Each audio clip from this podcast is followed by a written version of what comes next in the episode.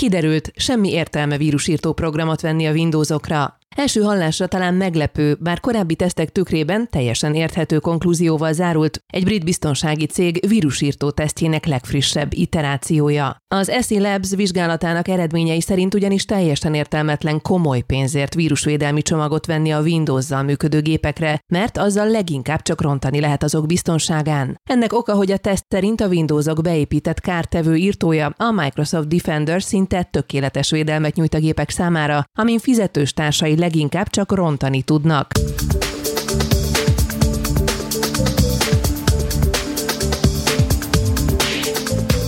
Szeretettel köszöntöm a Laborálti Podcast hallgatóit, a 87. adást hallják, ami rendhagyó lesz. Vendégünk van Csizmazi a darab István, alias Rambó, az antivírus blog szerkesztője, tulajdonosa, aki antivírus és biztonsági témákban van otthon. Egy ideje tervezzük már azt, hogy vendégül hívjuk a podcastba. Tegnap volt Egerben egy konferencia, ami azt a helyzetet hozta, hogy most együtt lehetünk a stúdióban. Szia! Hello, szia, üdvözlöm a hallgatókat is. Mit gondolsz az indító témánkról, ugye erről a bejátszásról? Valóban úgy gondolod, hogy lehet ez igaz, hogy már antivírus szoftvert nem is kell telepíteni külön a Windowsokra, hogy, hogy maga a Defender lehet ilyen minőségű? Én már nem először hallom ezt amúgy. Hát először is csak a találkozással kapcsolatosan, hogy szerintem sokkal jobb így, hogy élőbe tudunk beszélgetni, uh-huh. és nem az online térbe vagyunk száműzve itt a pandémia idejére. Ö, igen, hát ugye én a antivírus területen tevékenykedek, de előtte voltam 10 évig, 11 évig nagyvállalati programozó, és hát igazából, hogyha most csak azt a sapkámat venném föl, uh-huh. mint számítógép programozó, akkor is vitába szállnék ezzel a megállapítással, amit itt a riportban lehetett hallani. Tehát igazából egyszerűen ez a, ez a, ez a megállapítás ez szerintem teljesen hibás, vagy hiteltelen, nem igaz.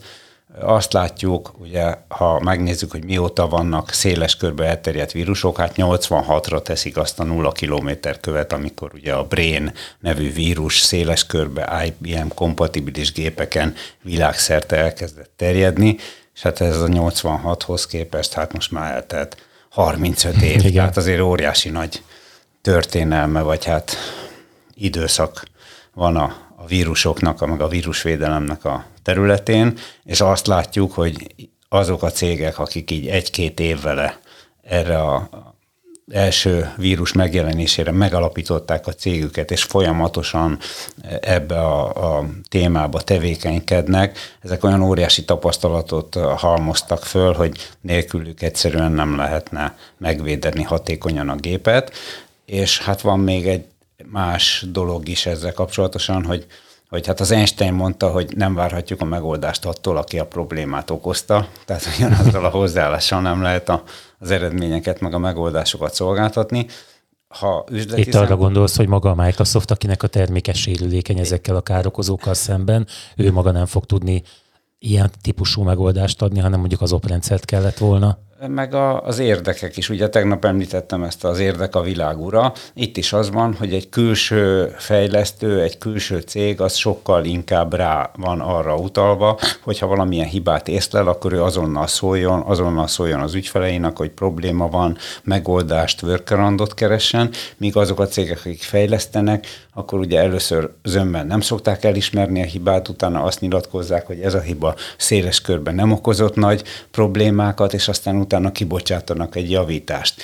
Egy hét múlva, egy hónap múlva, vagy betervezik valamilyen időpontra, tehát ők sokkal lomhában működnek. Egyébként még az is egy tapasztalat, hogy hát ez a vírusírtó, ez most már nem csak egy ilyen szimpla, fölismerek egy szignatúrát, és akkor azt jajgatok, hogyha talált, és ha nem talált, akkor boldog vagyok, hanem ebben már egy csomóféle modul is dolgozik, tehát ilyen exploit blocker, akkor olyan viselkedés alapú heurisztikák működnek, tehát volt is szó arról, hogyha valami a háttérbe zajlik, például egy ransomware fut, akkor függetlenül attól, hogy nem ismerjük még ezt a konkrét kártevőt, azt, hogy milyen dolgok zajlanak a hálózatban vagy a számítógépen, tudja blokkolni, és meg tudja állítani, föl tudja ismerni ezeket a folyamatokat. Tehát ezek a külső third party programok, ezek, hogyha bármilyen összeomlás, nem működés vagy probléma van magában, mondjuk most a Windows rendszerről beszélünk, akkor ők még tudnak egy ilyen plusz védelmi réteget felmutatni,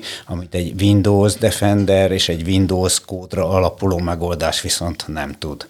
Tehát én azt gondolom, hogy platform függetlenül, akár Windows-t használ az ember, mert ugye a a riportban ez hangzott el, de akár Androidot, akár OS X-et, akár Linuxot, mindenképpen szükség van a vírusvédelemre. Igen, erről írtál is egy cikket, amiben ezt fejtegetett, hogy gyakorlatilag nincs védett operációs rendszer, legfeljebb ezek ugye abban különböznek, hogy mennyire uh, sérülékenyek. Egyformának látod őket amúgy? Hát, te, mi, te milyen rendszer híve vagy? Hát én Linux hívő vagyok, vagy Linuxon dolgozom már több mint egy évtizede.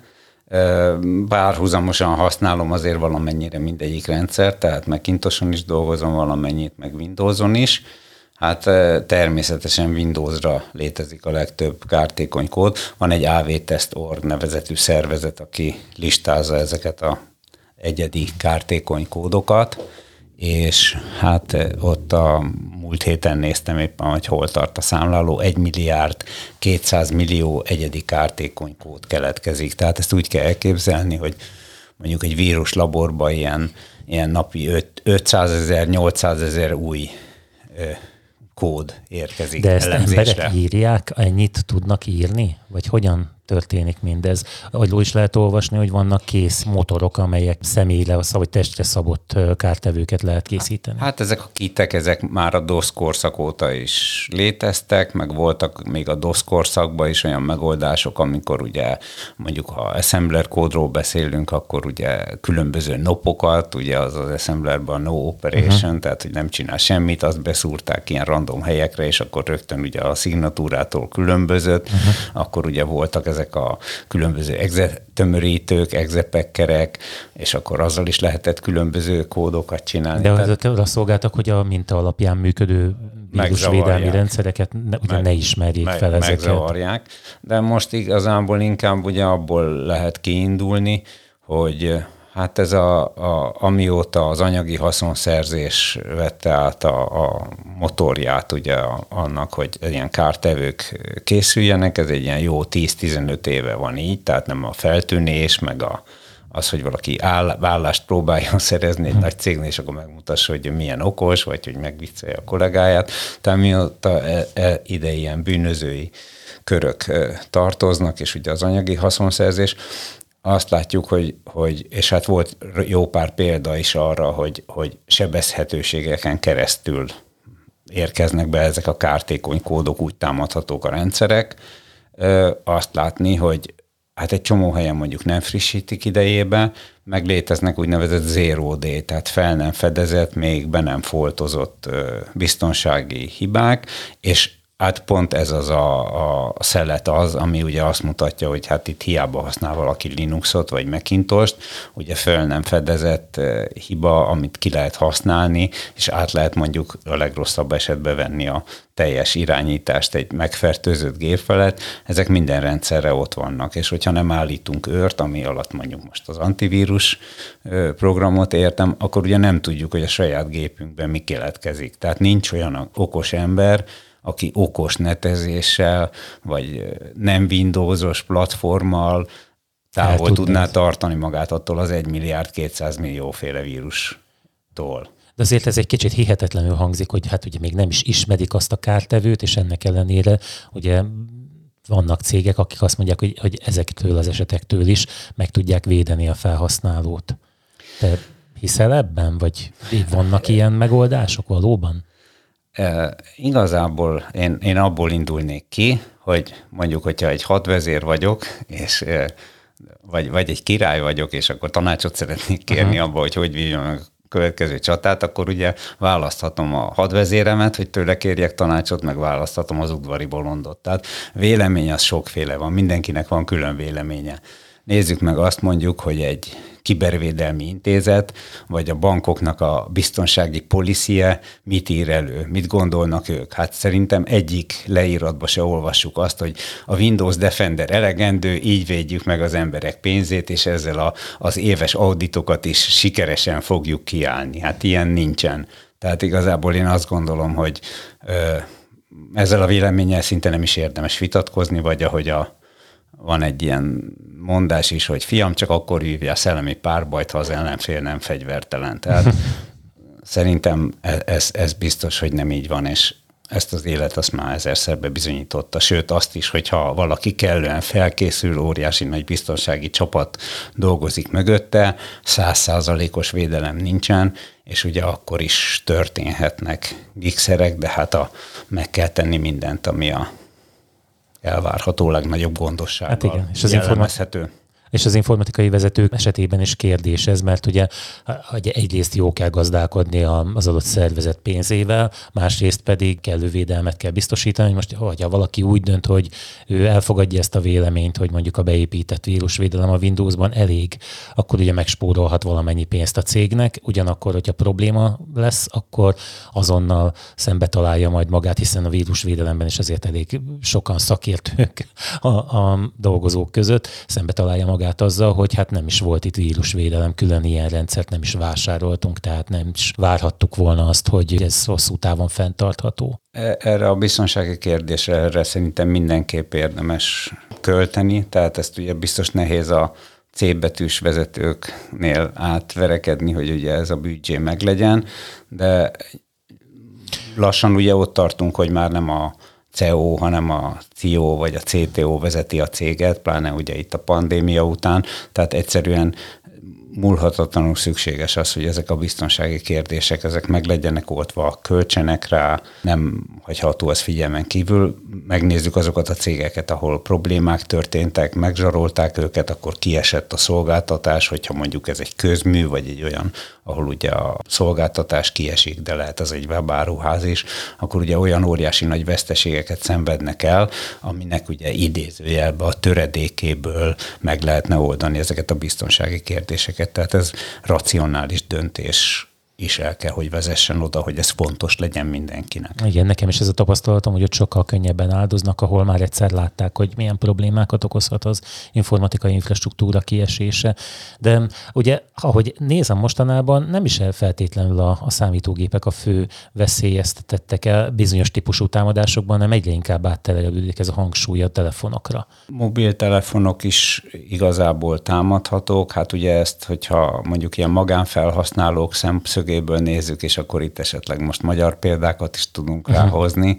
Ugye a tavalyi évben voltak itt mindenféle csalások, vagy lehet, hogy az még az év elején volt. Most már hirtelen én se tudom így időbe elhelyezni, de ugye volt ez a SIM-kártyás, SIM-kártyacserés támadás, ami ugye úgy zajlik, hogy ha valakinek a gépére be tudnak jutni.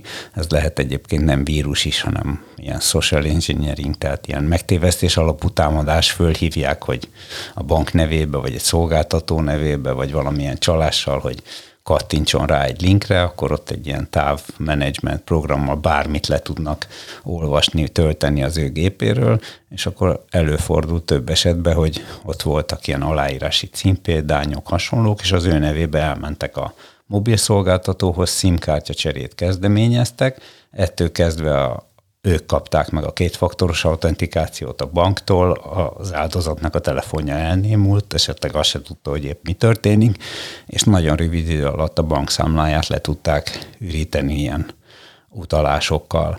Tehát igazából gyakorlatilag is lehetett látni, hogy mi történik. Vagy említhetném, ami itt március környékén volt, ez a csomagja érkezett SMS, amivel itt beterítették Lengyelországot, Olaszországot, Németországot, mindegyik országot a saját nyelvén, és akkor itt a magyarok között is sokan voltak, akik rákattintottak, akkor ugye gondolkodás nélkül nem is várt csomagot, de rákattintott egy linkre, el se gondolkozott azon, hogy milyen furcsa az, hogy SMS-be kapok egy olyan linket, amire rákattintva föltelepítek egy programot, aminek minden engedélyt megadok, elhiszem, hogy ezt egy autentikus partner küldte, pedig valami ungabunga.com weboldalra mutatott, tehát még csak nem is a csomagküldő szolgálatnak a webhelyére, és akkor utána csodálkoztak, hogy, hogy kár érte őket, és, és, és problémákat okozott. Tehát egyszerűen a biztonságtudatosságot akár nagymama valaki, akár hétköznapi ember, akár egy munkahelyi beosztott, nem lehet a továbbiakban ugyanúgy kezelni, mint ahogy régen én megnéztem annak idején ezeket az SMS-eket, nekem iPhone-on van, és arra ugye nem érkezett ilyen, de a, megnéztem ezeket a linkeket, és szinte kivétel nélkül, mint feltört WordPress szájtokról származtak ezek. Tehát ugye egy kicsit visszább léphettek ezzel a a védekezés megítélésében, ugye, hogy ki is tulajdonképpen a, a probléma igazi okozója az, aki ezeket a szájtokat nem frissíti, és a lehetőséget ad Igen, ezáltal ez, ez embereket becsapja. Ez jól mutat arra, hogy ugye ezek a sebezhetőségek nem azt nézik, hogy én most izé Biden elnök vagyok, vagy gipsziakap, hanem uh-huh. ugye mennek ezek a skriptek, megnézik a rendszert, be van-e foltozva az a hibajavítás, amit mondjuk ki lehet használni ott a WordPress sebezhetőségnél. Ha be van, akkor tovább lép és keresi a következő gépet. Ha nincsen, akkor meg fogja és, és megfertőzi a gépet, akár ki is van ott, és hogyha ő egy politikus, vagy csak zöldségrecepteket ír a blogjára, az mindegy neki, megfertőzi a gépet. Tehát ez a mechanizmus zajlik, persze amellett, hogy azért ahogy a tegnapi beszélgetésben is lehetett, hogy hát vannak azért ipari kémkedések, meg célzott támadások nagyvállalatok ellen, ahol jó alaposan megtervezik azt a bizonyos támadást, de az automata skriptek, meg az automatizmusok, azok mindenkit veszélyeztetnek. Hát a nagy számok törvény alapján hoznia kell annak is, igen. És ugyanakkor nekem az a megfigyelésem, hogy kihasználják az, emberek, az ember gyengeségeit, mint például a bankautomatánál is, ugye, hogyha pénzt veszel ki, akkor először a kártyát kell elvenned, nem a pénzt. Hogyha ez nem így lenne, akkor az emberek ott felejtenék a kártyát, hiszen a pénzre koncentrálnak.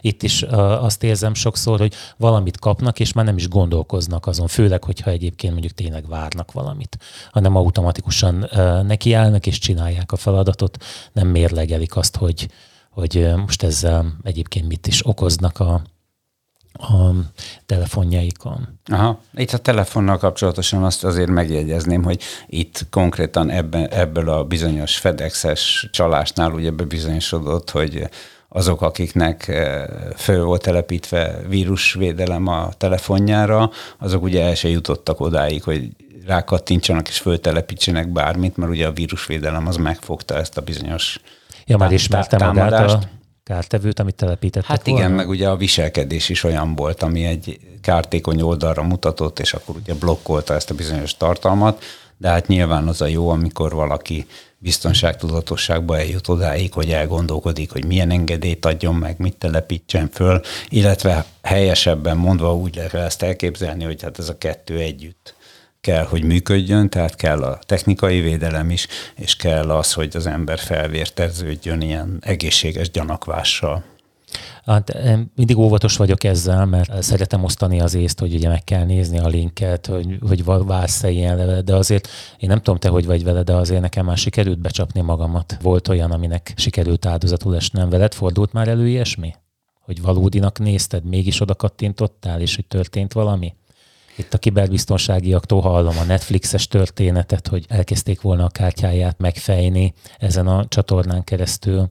Aha, hát sajnál, sajnálom én erre, erre csak tudsz. azt mondani, hogy kattintottam, de mindig szándékosan, mert kíváncsi voltam, hogy milyen kártevő, meg akartam nézni, vissza akartam fejteni, tehát uh-huh. ilyen, ilyen nem történt. Én igyekszem azért elég alaposan körbe bástyázni magam, és akkor lehet, hogy én paranoidabb vagyok az átlagnál, és akkor nekem inkább az van, hogy rájövök, hogy na ez mégse volt kártékony, de olyan, hogy ne vettem volna észre valamit, az nem volt. De nyilván mindenkit be lehet csapni, tehát ha a jól rám célzott, engem jól ismerő valamilyen támadást elindítanak, akkor lehet, hogy mindenkit meg lehet téveszteni. Mit gondolsz a, a COVID kapcsán kialakult home office-ról? Ugye egy csomó dolgozót otthon, egy csomó munkavállaló otthon dolgozik, sokszor a saját gépeiken. Mit gondolsz ennek a biztonsági kockázatairól? Hát szerintem a hirtelen jött váltás az, az biztos, hogy nagyon sok káoszt okozott. Ugye, hogy sokszor a feltételek sem voltak adottak, tehát ugye a dolgozók, munkavállalóknak a kiképzése, meg a rendszeres biztonságtudatossági képzése ez az otthoni munkavállaláshoz szükséges polisziknak a kidolgozása, ugye a beléptetésnek a biztonsága, de akár még odáig is elmehetünk, hogy akár a szükséges eszközöknek a a biztosítása sem mindig volt megoldott, ugye itt két nap alatt kellett mindenkinek dönteni, és akkor ugye pont ebbe az időben aztán felfutott a, a nagy hardware boom, hogy mindenki ugye gépeket akart venni, és akkor kamerát. hiány volt, meg kamerát, meg hasonlót, és hát igazából azért optimális esetben egy dedikált gép szolgál arra, hogy a munkavállaló a munkáját végezze, amin a család összes többi tagja nem dolgozik, nem játszik, nem néz vicces videókat, nem futtat rajta játékokat. A torrent áruházban nem igen, vásárol be róla. Igen, és hasonló, és hát ezt azért nem mindenhol sikerült megoldani. Egyébként a mi cégünk az igyekezett ebben a nehéz helyzetben segíteni, tehát ott a, a diákoknak is akkor ingyenes licenszet biztosítottunk egy pár hónapra, illetve a kisvállalkozásokat igyekeztünk segíteni ingyenes tanácsadással, tehát hogyha ott nekik hirtelen át kellett állni a, a home office-os környezetre, és akkor nem tudták meg végig gondolni, hogy na, mire kell itt figyelni, a beléptetés, titkosítás, stb., akkor igyekeztünk nekik segíteni ebbe az időszakba. És mit gondolsz az otthoni rúterekről? Egyszer nekem a gyerek, amikor költöztünk, akkor nem volt még ott internet, és előkapta a mobilját, elindított rajta egy programot, és a, az egyik ismert szolgáltató rúterén azt hiszem 16 próbálkozást végzett ez a program, és gyakorlatilag volt internet. A, mert ebből az SSID-ból, amit a, ugye a router publikált, ebből egyértelműen, tehát néhány próbálkozásból lehetett következtetni az azon használt gyári jelszóra. Nem nagyon szokták frissíteni a véleményem szerint ezeket az otthoni rútereket. Ezt, ezt látott kockázati tényezőnek? Simán, simán, igen. Hát az egyik leggyakoribb ilyen támadás, botnet hálózatokat is szoktak ezekből a fertőzött rúterekből ö, szervezni. Hát ugye azt kell látni, hogy ezek az eszközök, meg hát ugye a SCADA rendszerek és az összes többi ritkán kapnak frissítéseket, tehát ugye nem lehet úgy elképzelni, mint mondjuk egy Windows-t, egy Linuxot, vagy egy Macintosh-t, ahol most már mind a három rendszeren napi vagy rendszeres frissítések vannak, és kritikus hiba esetén nem várnak semmiféle patch Tuesday-re, meg hasonlóra, hanem akkor rögtön igyekeznek ezeket fo- foltozni. Na most ezeket a, a, az eszközöknél, routereknél, meg egyebeknél tulajdonképpen nagyon ritkán végzik el. Megjelenik a derékiszteren egy cikk, hogy felsorolnak ott típusokat, hogy ott óriási nagy baj van, és akkor mondjuk egy hónapon belül megjelenik egy, egy frissítés rá jó esetben, vagy soha nem jelenik meg.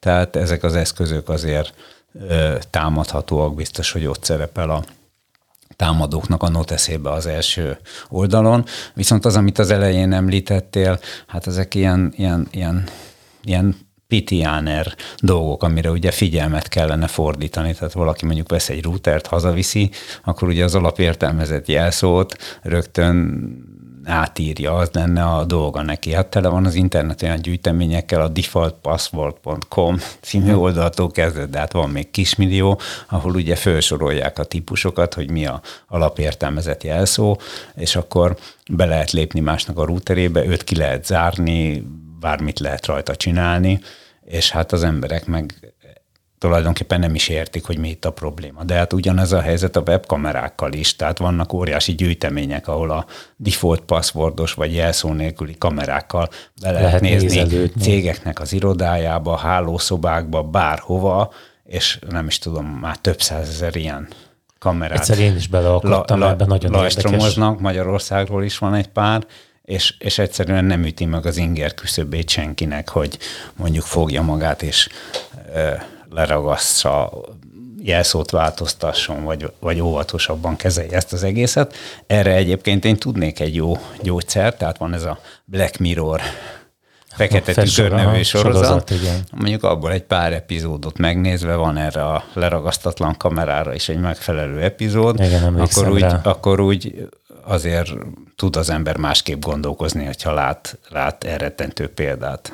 Egy cégvezetőnek amúgy mit javasolnál, hogyha a dolgozója otthonra kényszerül, akkor azon túl, hogy mondjuk ad neki egy laptopot, hogy, mert az, az elég könnyű belátni, hogy az nem lesz túl jó dolog, hogyha mondjuk egy VPN kapcsolatot az otthoni laptopról, ami egyébként hemzseghet a, a, a kártevőktől, hogy, hogy mondjuk ezen keresztül lép be a cég hálózatába. A, azt mondanád, hogy a, a céges informatikának ki kellene terjedni az otthoni eszközök ellenőrzésére, szaportjára is? Vagy mi lehet a megoldás?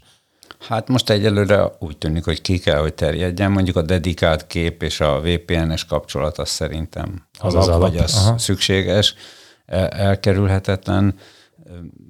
A, hogyha van erre egy külön gép, akkor hát azt láttam, hogy a, azok az ismerősöknek a cégeibe is úgy működött, hogy akkor volt egy ilyen kiemelt csoport, aki a, az otthon dolgozóknak a, a hardveres, szoftveres és egyéb rendszergazdai problémájával állandó rendelkezésre állt, és akkor igyekezett ezeket megoldani, hogy Gondolom, ne álljon meg a, a, az, ügy, az üzletmenet. Tehát Gondolom ez... nagyon boldog lehetett a különféle házi rúterek bugyraiban való járkálástól. Um, külön terület a zsaroló vírusok köre, ugye, ami ugye arról szól, hogy a gépen tárolt adatokat, minden olyasmit, ami érték lehet a cég számára, azokat az adatfájlokat el letitkosítva tárolja a gépen, és ugye valamilyen váltságdíj ellenében lehet ezeket visszakapni. Hát itt Egerben is volt több cég, akit így az első időkben ez elég kellemetlenül érintett. Lehet hallani, hogy fizettek érte, és visszakapták olyat is, hogy, hogy nem. Neked milyen tapasztalatod van erről? Igen, ez a zsaroló vírus, ez 2013-ban jelent meg legalábbis ez az új fajta, ahol ugye erős RSA 1024-2048 aszimmetrikus kulcsal történt a titkosítás, tehát ugye nagyon erős és idézőjelbe feltörhetetlen de mondhatjuk, hogy akkor ennek neki állni igazából reménytelen, hogy ezt most valaki a kulcs nélkül. Hát eléggé. Nélkül. Azt látom, hogy ahol ugye kikerültek ilyen univerzális dekódoló eszközök, azok vagy valamilyen programhibát találtak magába ugye a, a titkosításba, tehát hogy nem a, a zsarolóvírusba a zsarolóvírusba, vagy pedig ugye kiszivárgott a forráskódja, vagy pedig elkövettek valami olyan hibát, hogy ugye valamilyen e, mégse volt egyedi az a bizonyos titkosítás, mert ugye itt minden egyes ügyfél egy teljesen egyedi titkosítás szerint e, kódolódnak el az adatai, tehát inkább ilyen alapon lehetett ezeket a univerzális visszafejtőkéket kitenni a netre, mondjuk egy ilyen 5%-a az összes támadás. Tehát most már több ezer, több tízezer ilyen különböző zsarolóvírus létezik. Ez volt az a pont, ami szerintem így megütötte az inger küszöböt. Hát itt tegnap volt, aki azt mondta, hogy hálás a zsarolóvírusnak, hát én nem vagyok hálás, de az biztos, Miért? hogy egy, hát a, a, azt mondta, hogy ez ráirányította a figyelmet a biztonságra jobban. Hát ez, ez olyan, mint hogyha elütne az autó, és akkor azt mondanám, hogy hálás vagyok az autóknak, mert most attól jobban oda fogok figyelni. Tehát a rossz dolgokért én egyáltalán nem vagyok hálás, de az biztos, hogy nagyon régóta kiemelten fontos lett volna az, hogy rendszeres mentések készüljenek, de ettől kezdve a, az emberek azért ezt igyekeztek sokkal komolyabban venni, illetve ez volt az az első olyan jellegű támadás, ahol, ahol igazi károkat lehetett elszenvedni. Tehát az, hogy fejjel lefelé áll a képernyő, újraindul a gép, az maximum bosszan, bosszúságnak, bosszankodásnak lehetett, vagy rajtam keresztül ugye spammeket küldenek ki, Hát ezek inkább a vállalat, igen, hogy jó, hát ne.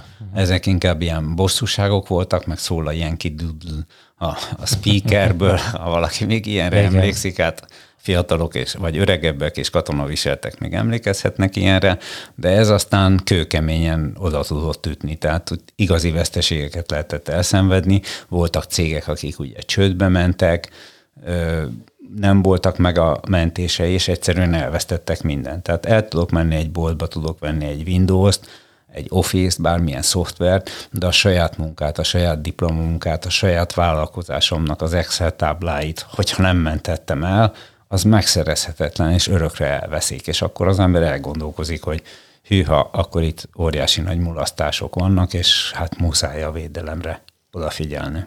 Volt egyébként nekem van egy korábbi emlékem, ami már a károkozásba igencsak beleszaladt. Emlékszel arra, amikor egy olyan kártevő terjengett a gépeken, ami az e-mail címtárban lévő címekre a gépekről véletlenszerűen dokumentumokat küldözgetett szét. Igen, a Klez, Klez vírus volt.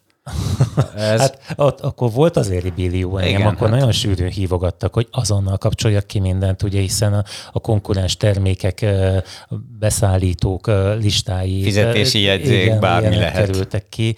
De egyébként valami ilyesmi van azért a, a kriptovírusoknál is, nem?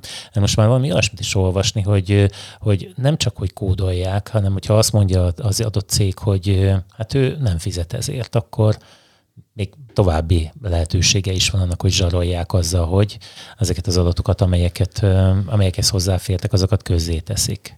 Igen, hát váltságdíjat az szoktak szedni egyébként kifejezetten azért is, hogy DDoS támadást indítanak egy cég ellen, és akkor azt mondják, hogy oké, okay, ugye például ez simán előfordulhat egy áruházzal, vagy egy webáruházzal, ahol ugye a, mondjuk a karácsonyi ünnepi időszakban keletkezik az év, az, a cég éves bevételének mondjuk a 40 a És hogyha mondjuk meglőnek egy ilyen DDoS túlterheléses támadással egy ilyen oldalt mondjuk egy pár hétre, akkor azért simán lehet csőd közeli, vagy kellemetlen szituációkat előidézni. Tehát ugye ezek a ransomware támadások, ezek egyrészt azért veszélyesek, mert a, az üzletmenetet megbénítják, és ez lehet akár hetek is, tehát ha itt mondjuk a kaseja felhőszolgáltatót nézzük, vagy a Colonial Pipeline-t, ami ugye, mi volt? Ott ez egy csővezeték, olajvezeték volt, a kaseja pedig egy ilyen felhőszolgáltató, aki, kö, aki kisvállalkozásokat, meg nagyvállalatokat látott el, és hetekre megáltott az élet. Tehát, hogy hiába mondták, hogy rajta vagyunk, meg bevontuk az FBI-t, meg hamarosan minden rendben lesz, a legrövidebb esetben is hetekbe telt, amíg ugye újra tudták ezeket a szolgáltatásokat a, a normál ügymenetbe visszaterelni, tehát ez a, ez a leállás ez egyrészt ott volt, azon túl, hogy ugye a cég renoméja azért eléggé hát igen. megszenvedi, hogyha egy ilyen cég ilyet kap, és akkor ugye van az alap, amikor eltitkosítják az adatokat, és akkor azt mondják, hogy na akkor ö, fizess azért, hogy visszakapd, ha mondjuk nem volt mentésed, de hogyha volt mentésed, vagy volt napi mentésed, akkor is azért ezek a helyreállítási költségek, tegnap láthattuk egy előadásban, hogy hát tíz, úgy szokták a, a váltságdíjat kérni, hogy a tizede a helyreállítási költségeknek, hogy inkább fizessenek a cégek, tehát ugye óriási nagy a helyreállítási költség, és akkor, hogyha valaki fizet, mondjuk a Colonial Pipeline, az a csővezeték üzemeltető cég az fizetett, nem keveset, tehát milliárd forintnak megfelelő bitcoint fizettek váltságdíjként, kaptak egy univerzális kulcsot, ami annyira lassan működött, hogy inkább kínjukba mégis a saját mentéseikből állították helyre ezt az egészet. És akkor ugye van járulékos kárnak, illetve hát hatékonyabb megoldásnak az, amit említettél, ezt úgy hívják, hogy doxing, amikor ugyan el is lopnak dokumentumokat, bizalmas dokumentumokat, nem csak eltitkosítják, és akkor azt mondják a cégeknek, hogy hát ha nem fizetsz azért, hogy helyreállítsd az adatot, mert neked van mentésed, akkor fizest azért, hogy ne tegyük ki a bizalmas ellopott adatokat egy publikus oldalra, mondjuk a pénzbínre, vagy bárhova máshova és akkor ugye a cégek azok sokszor elgondolkodnak, hogy oké, okay, én helyre tudom állítani az ügymenetet, de hogyha nekem a szerződés állományomat, meg a műszaki terveimet kiteszik, akkor az óriási nagy blama, és akkor inkább fizetnek. Na most ugye ebbe a szituációba fizetsz, na de nem lehetsz benne biztos, hogy esetleg egy fél év múlva azt mondják, meg. hogy hát most elfogyott az a pénz, amit a múltkor utaltál, úgyhogy kérünk szépen még egy kicsit, mert igaz, hogy meg, megígértük úttörőbe egy szóra, hogy letöröljük, de hát még találtunk egy példányt.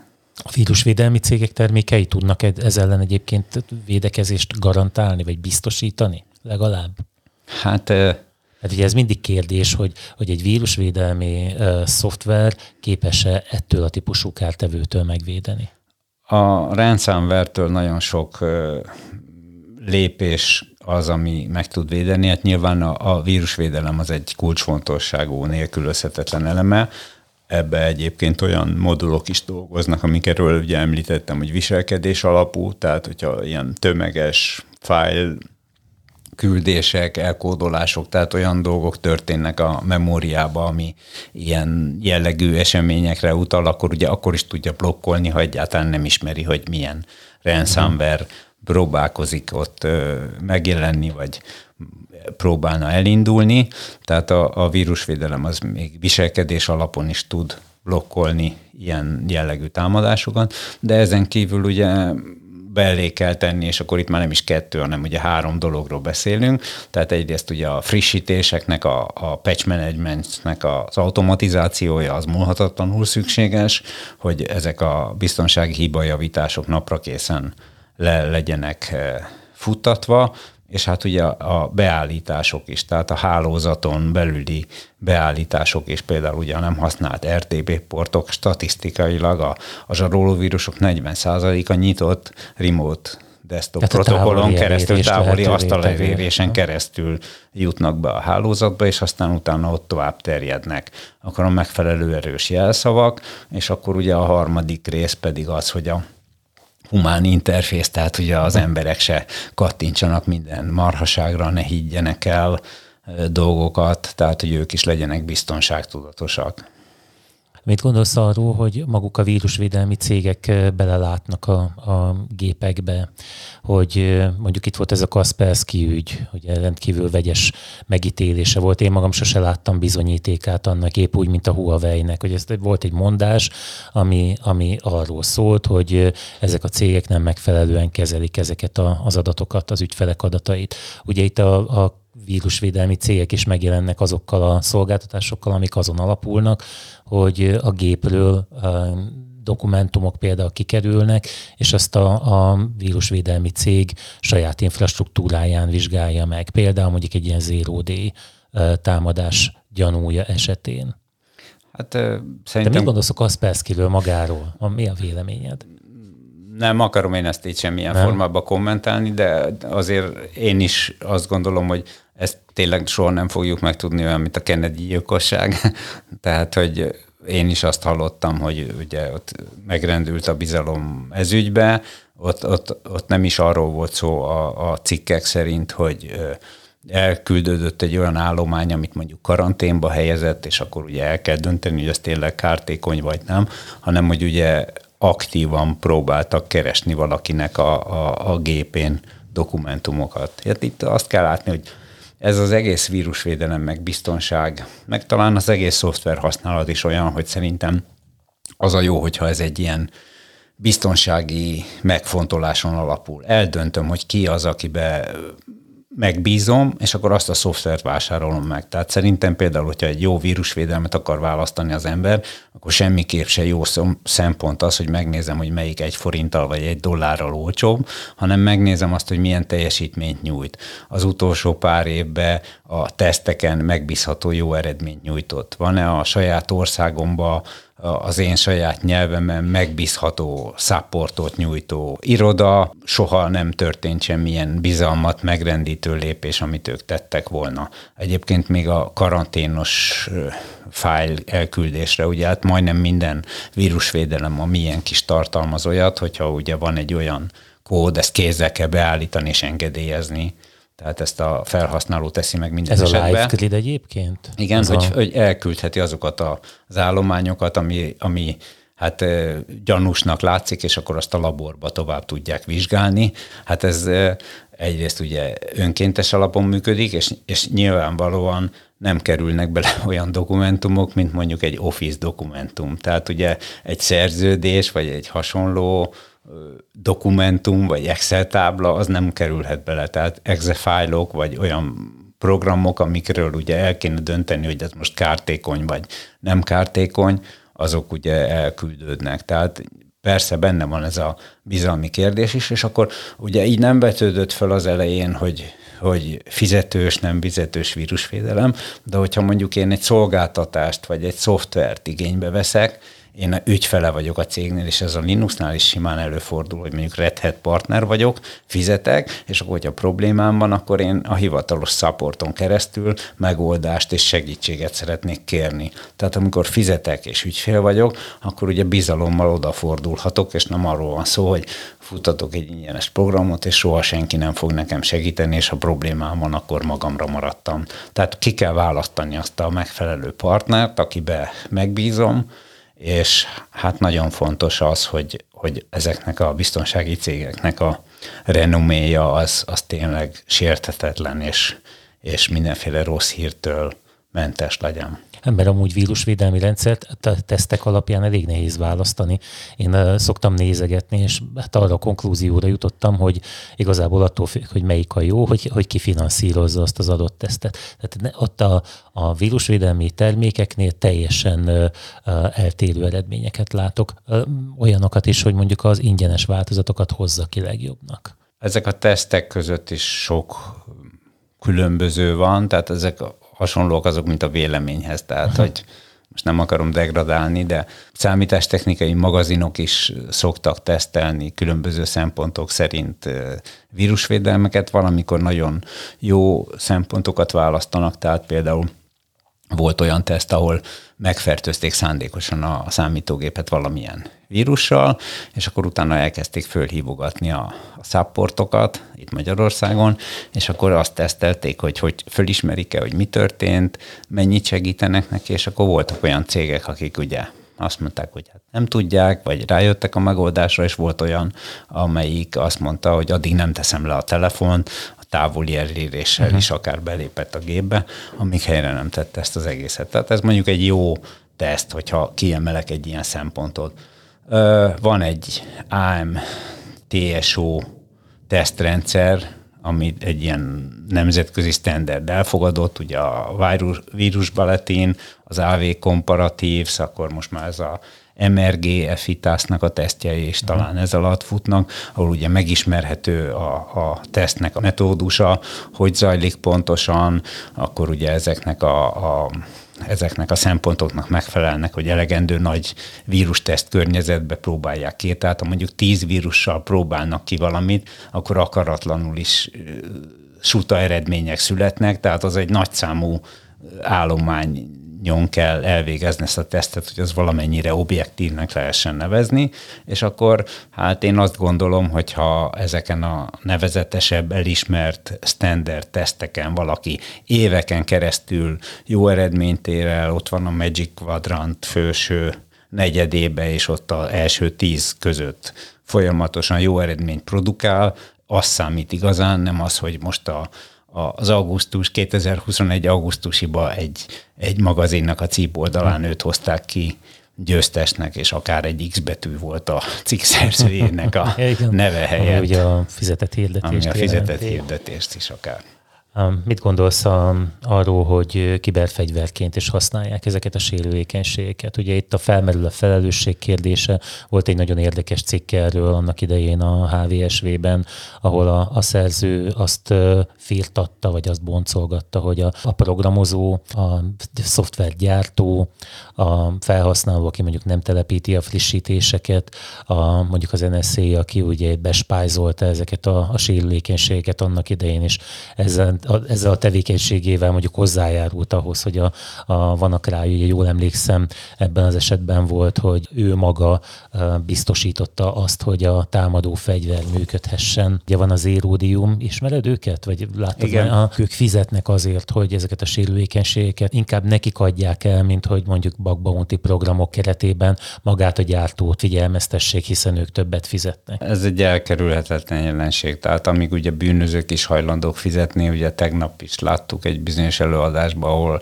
az szerepelt, hogy most már azt csinálják ezek a ransomware, vagy egyes ransomware eh, csapatok, hogy próbálnak a, a nagy cégekből toborozni sértett munkavállalókat, akiknek ugye nagy pénzt fizetnek azért, hogyha vállalati belépésekhez hozzáférést adnak, és akkor megfizetik őket azért, hogy tudják a céget nagy váltságdíjért támadni. Tehát igazából Sajnos ez a része elkerülhetetlen. Én, én, én azt gondolom, hogy, hogy nagyon jó példát mutatott a, a Mikko Hipponen, aki egy ilyen nagyon etikus vírusvédelmi szakember. Annak idején, amikor ugye megjelent talán az elsők között ez a iráni Buseri atomerőműbe a Siemens centrifugák elleni Stuxnet nevű kártevő, ami ugye le tudta égetni ezeket a atomcentrifugákat, és akkor ezzel egy ilyen hardveres szabotást tudtak elérni. Egyébként ezt ilyen helikopterről ledobott USB kulcsokkal, és megtalált, és gépbe bedobott USB kulcsokkal tudták bevinni, tehát azért a humán interfész ott is működött, akkor azt mondta, hogy ez egy nagyon rossz precedens lesz, hogyha, hogyha kinevezik azt, hogy van jó vírus, meg rossz vírus, és az állami kártevők színre fognak lépni, és tulajdonképpen az ő jóslata azért bekövetkezett, tehát hogy nem az történt, hogy az állami vezetők felelősen azt gondolták, hogy húha, ez milyen szörnyűség, hanem mindegyik azt mondta, hogy na, ilyen nekem is kell. És ha most megnézzük ezeket az úgynevezett állami kártevőket, akkor ugye azt látjuk, hogy már több ezer, vagy nagyon sok megjelent ezek közül, és hát ugye ők is egy ilyen külön csapatot alkotnak, és hát a, a, a, ezek a nemzetbiztonsági, meg védelmi szolgálatok, vagy akik ilyen lehallgatással, meg egyebekkel foglalkoznak, ők tényleg vásárolják ezeket a bizonyos sebezhetőségeket, és hát tulajdonképpen ez is azért rossz vért szült, vagy hát ugye már Stuxnet esetében is visszanyalt a fagyi, mert ott azt hiszem két évvel később valamilyen amerikai olajvállalat is megfertőződött ezzel a Stuxnettel, tehát ugye ők is, ők is visszakapták ezt a ezt az egészet, de hát, hogyha megnézzük ezt a bizonyos WannaCry sztorit, ami ugye 2017-ben volt, akkor pontosan az NSZ-től, tehát ugye a védelmi ügynökségtől ellopott sebezhetőségeken keresztül tudott ez a bizonyos zsaroló vírus aztán világszerte támadni. Tehát, És hát a legnagyobb károkat okozóinak egyike volt ez a szoftver. Elég nagy. Azt hiszem, hogy most ugye 2021 van, tavalyi évben az ISZET-nek a, a statisztikájában még 40% kal ott voltak. Még mindig? Van a, van a grájfertőzések tavaly. Aha. Valamelyik hát. negyed évben. Tehát még nagyon jelentősen. Már azt hittük, hogy ezt rég lezártuk, és hol van már. Ugye ott is egyébként abban az esetben egy Windowsos, ez a SMB Server Message Block hiba hibát kihasználó exploitra épült ez az egész, és úgy ez is, hogy ekkora sikert, vagy ekkora fertőzést tudott elérni, ugye az bizonyítja, hogy a, a, a frissítéseknek a naprakészsége szerte a világba, ezeknél a cégeknél, vállalatoknál, hát azért Szörnyű még eléggé van, hibázik. Igen. Mert ugye tegyük hozzá, hogy ez, a, ez volt az a metodika, amivel egy cégen belül az egyik fertőzött gépről a másikra át tudott terjedni ez a vírus, és ugye a javítást a Microsoft már azért jóval korábban kiadta uh-huh, erre, uh-huh. csak ugye a felhasználók. Egyébként ezzel a frissítéssel kapcsolatosan még tudnám mondani ezt a bizonyos Equifax esetet, most hirtelen meg nem mondom, ez talán tavalyi vagy 2019-es volt, 143 millió ö, személyes adat került ki, ugye ez egy ilyen hitelminősítő, a három amerikai legnagyobb hitelminősítő cég közül az egyik, és aztán a, a The írt cikkeket, és az utólagos forenszik vizsgálatok azt bizonyították be, hogy nem is létezett olyan pozíció ennél a cégnél, aki ugye a frissítéseknek a napra készítésével, ütemezésével foglalkozott volna, és utána kezdtek el egyáltalán arra figyelni, hogy ezek a rendszeres frissítések megtörténjenek, és akkor ugye arról szólt még a cikk, hogy azon lamentáltak, hogy hát nagyon kellene ott is egy ilyen európai GDPR-hoz hasonló valamilyen szabályozás, mert hogy hát tarthatatlan, hogy ilyen dolgok történjenek. Mit gondolsz arról, ha ezek a folyamatok így történnek, ilyen ütemben szaporodnak ezek a kártevők? Mondjuk itt ez a Have I Been megnéztem, mielőtt találkoztunk, a 10 milliárd jelszó van ebben a, az adatbázisban. Egy cikk szerint 30% már zero day technológia alapján működik a kártevők esetében. Hogy mondjuk, hogyha egészségügyi adatok kerülnek ki valahonnan, azok megváltoztathatatlanok. Tehát azok kint vannak és kész. Azzal már nem lehet mit kezdeni, hiszen egy szívbetegséget ezek után már nem lehet orvosolni, akkor az mégse legyen érvényes adat, míg mondjuk más esetben talán lehet ilyesmit csinálni hogy deepfake van, ugye Putyin táncol az éppen aktuális amerikai elnökkel, és még egy kicsit talán a szemüvegen le lehet venni, hogy hát ez talán nem, nem igaz ide, de ugye hát e, ilyen jellegű támadásokról is e, hallhattunk. A mesterséges intelligencia, amiről egyelőre így tehát konkrétumot keveset tudni, csak ugye azt halljuk, hogy ez bizony teljesen meg fogja ezt változtatni. Egyáltalán meg lehet majd bízni a kibertérben? Lehet ez egyáltalán egy olyan terület, ahol még dolgozni lehet majd, vagy teljesen megbízhatatlan közekként kell kezelni ezt? Uh-huh. Két részre vágnám akkor, mert tulajdonképpen azért két részt érintett itt a kérdés. Tehát az első ugye a személyes adatoknak a védelme, jelszavak és, és személyes adatok. Hát jelszó használatban az látszik, hogy a, hogy a legrosszabb jelszavaknak az évi ranglistáján ott folyamatosan ugye az admin, ABC, 1, 2, 3 és hasonló. Ez sajnos az mindig ott vannak a, a helyezettek között, tehát sajnos nem mindenki veszi ezeket igénybe, illetve hát léteznek most már ilyen kétfaktoros, multifaktoros autentikációk, amiből lassan ugye jelen van még, és jobb, mint a semmi az SMS alapú, de most már ugye más ilyen hitelesítő, dedikált hitelesítő alkalmazások, vagy hardveres tokenek, vagy egyebekkel lehet ugye ezt biztosítani, és akkor ugye hiába lopják el a jelszót, hogy a, a multifaktoros autentikációt még ott végre kell hajtani. Ez a Tehát, bankoknál egyébként egyébként egész jól működik. Igen. Nem? Egy nagy, nagy változást hozott De ez. csomó helyen vagy opcióként, vagy kötelezőként ott van, tehát Facebook, Twitter, Google, Apple ID, tehát egy csomó helyen lehetne, vagy kellene használni LinkedIn-nél.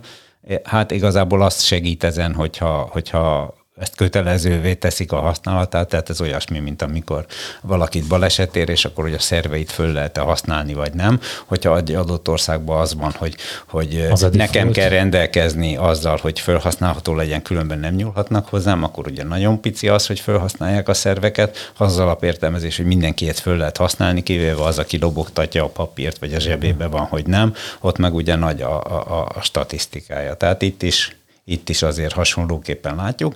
A személyes adatoknak a kikerülése meg hát ugye sokan a, a mobiltelefonhoz is úgy állnak hozzá, hogy hát a mobiltelefonon nincsenek olyan adatok, amik a számítógépen ne lennének meg, csak ugye, hogyha abból a szempontból nézzük, hogy a személyes adatok teljes körét mondjuk el lehet lopni a, a, a telefonról, és akkor azzal már engem meg lehet személyesíteni, és az én nevembe el lehet követni bűncselekményeket, vagy a bankszámlalat le lehet üríteni, akkor ugye ez már rögtön nem olyan, olyan mókás dolog. Az egészségügyi adatoknál renge, több év óta látjuk, hogy nagyon rámentek a bűnözők, tehát már tulajdonképpen a bankkártya adatnál értékesebbek ezek a egészségügyi adatok, Amerikában például külön ügyvédi irodák alakultak arra, hogy azok, akiknek ellopták a személyes adatait benne ez a társadalombiztosítási számmal is, próbáljanak segíteni, hogyha kárt szenvedtek, Hát itt olyan esetekről lehetett olvasni, hogy elszámoltak az ő TB kártyájára tíz szívműtétet, megvettek mindenféle motoros, motoros rokkant kocsikat, és akkor ugye ő akkor döbbent rá, amikor kapott egy levelet, hogy na ezt már viszont nem fedezi az ő TB-je, és akkor lehet kezdeni törleszteni azt a nem tudom én hány tízezer vagy százezer dollárt, ami viszont túl használt a TB-n. És akkor jött rá, hogy az ő nevébe valaki visszaélt, és akkor be kell bizonyítani, ami szín, több fél év, több hónapos vagy több éves procedúra is lehet, hogy nem ő volt, hanem visszaéltek a, az ő adataival. Tehát lehet, lehet hétköznapi emberek számára is nagy kárt elszenvedni. A másik kérdésre áttérve ugye ez a hitelesség, hát szokták ugye úgy mondani, vagy hát ugye a nagyszüleink még azt mondták, hogy hát a rádió bemondta, és akkor ugye Igen. elhisszük, ugye független attól, hogy ezt most a Kossuth vagy a Szabad Európa rádió mondta be, vagy összeadom és elosztom kettővel, és eldöntöm, akkor a szüleink esetleg azt gondolták, hogy ha a tévé mondta, vagy az újság írta, akkor úgy van, de hát azért minden, gondolom ők se hittek el, ahogy mi nekünk se szabad mindent elhinni, amit az interneten találunk, mert hát ugye alapesetben mindenféle ilyen technikai vívmány nélkül is emberek töltik fel az adatokat, akik tudhatnak valamit rosszul, tévedhetnek, szándékosan meg akarnak minket téveszteni, vagy hazudnak, tehát igazából el kell tudni dönteni, hogy minek hisz az ember. Ez most azért nagyon elfajult ez a terület, tehát ezzel a deepfake-kel is, meg a fake newsokkal is tulajdonképpen már annyiszor kiáltottak farkast, hogy hát ember legyen a talpán, aki, aki ezeket aki ezeket tényleg objektíven tudja kezelni, beleértve mondjuk azt is, hogy még egy ilyen Wikipédián is előfordult olyan eset, hogy egy kitalált ország kitalált háborúja öt és fél éven keresztül hamis hírként fönn volt a rendszerbe, pedig hát ott ugyan tucatnyi admin felügyeli, hogy hiteles információk szerepeljenek. Tehát igazából a, a több objektív forrásból való tájékozódás az így segíthet nekünk. a Microsoftot szeretném itt most két helyen itt megdicsérni ez ügyben, vagy hát két olyan fejlesztését kiemelni, ami szerintem itt segít ebbe a dologba. A, a gyermekvédelembe és a, a gyermekek szexuális kihasználásával kapcsolatosan van nekik már egy lassan, én nem is tudom, talán tíz éves szabadalmuk is, ez a fotó DNA, ahol ugye a pedofil képek ellen harcolnak, és ez a fotó DNA az egy ilyen DNS-szerű azonosítást tesz lehetővé a fotók, fényképek esetében, akkor is, hogyha átméretezték, levágták, föl tudja ismerni, és akkor, hogyha valaki mondjuk egy csevegőszobába, FTP szerveren valahol ezekből szeretne feltölteni, akkor ugye rögtön tudja felismerni, blokkolni, és akkor ez egy nagyon jelentős a hatóságok, az Europol, Interpol ezt aktívan használja, és akkor ennek hát nem egy továbbfejlesztése, de egy ehhez hasonló szabadalom jelent meg a, az, az, az idén, nem, szintén a Microsoftnál, uh, mindjárt puskázok, Microsoft Video Authenticator Deepfake Detection Tool névre hallgat,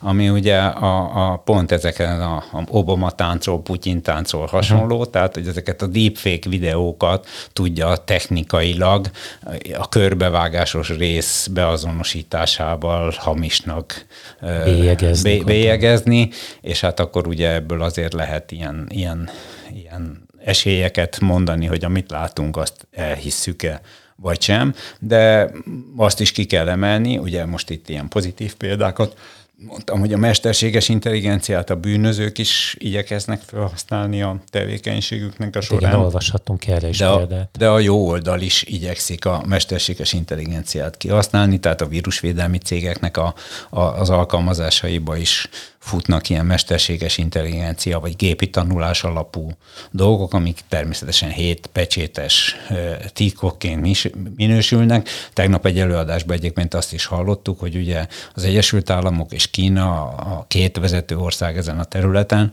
azok már a mesterséges intelligencia fejlesztést azt ilyen nemzetbiztonsági titkokként őrzik, tehát ott, ott már hasonlóan, ahol amikor még volt szocialista ország voltunk, és akkor ugye kokomlista, kokom, kokomlista és hasonló, tehát ott is vannak most már olyan technológiák, amik ugye más harmadik országnak nem adhatók oda, ami hát ugye vélelmezhetjük, hogy már kezdenek olyan eredményt elérni, ami ütőképes ami és adrafogható. Tehát ezen a területen szerintem most mindenki igyekszik eh, fejlődni.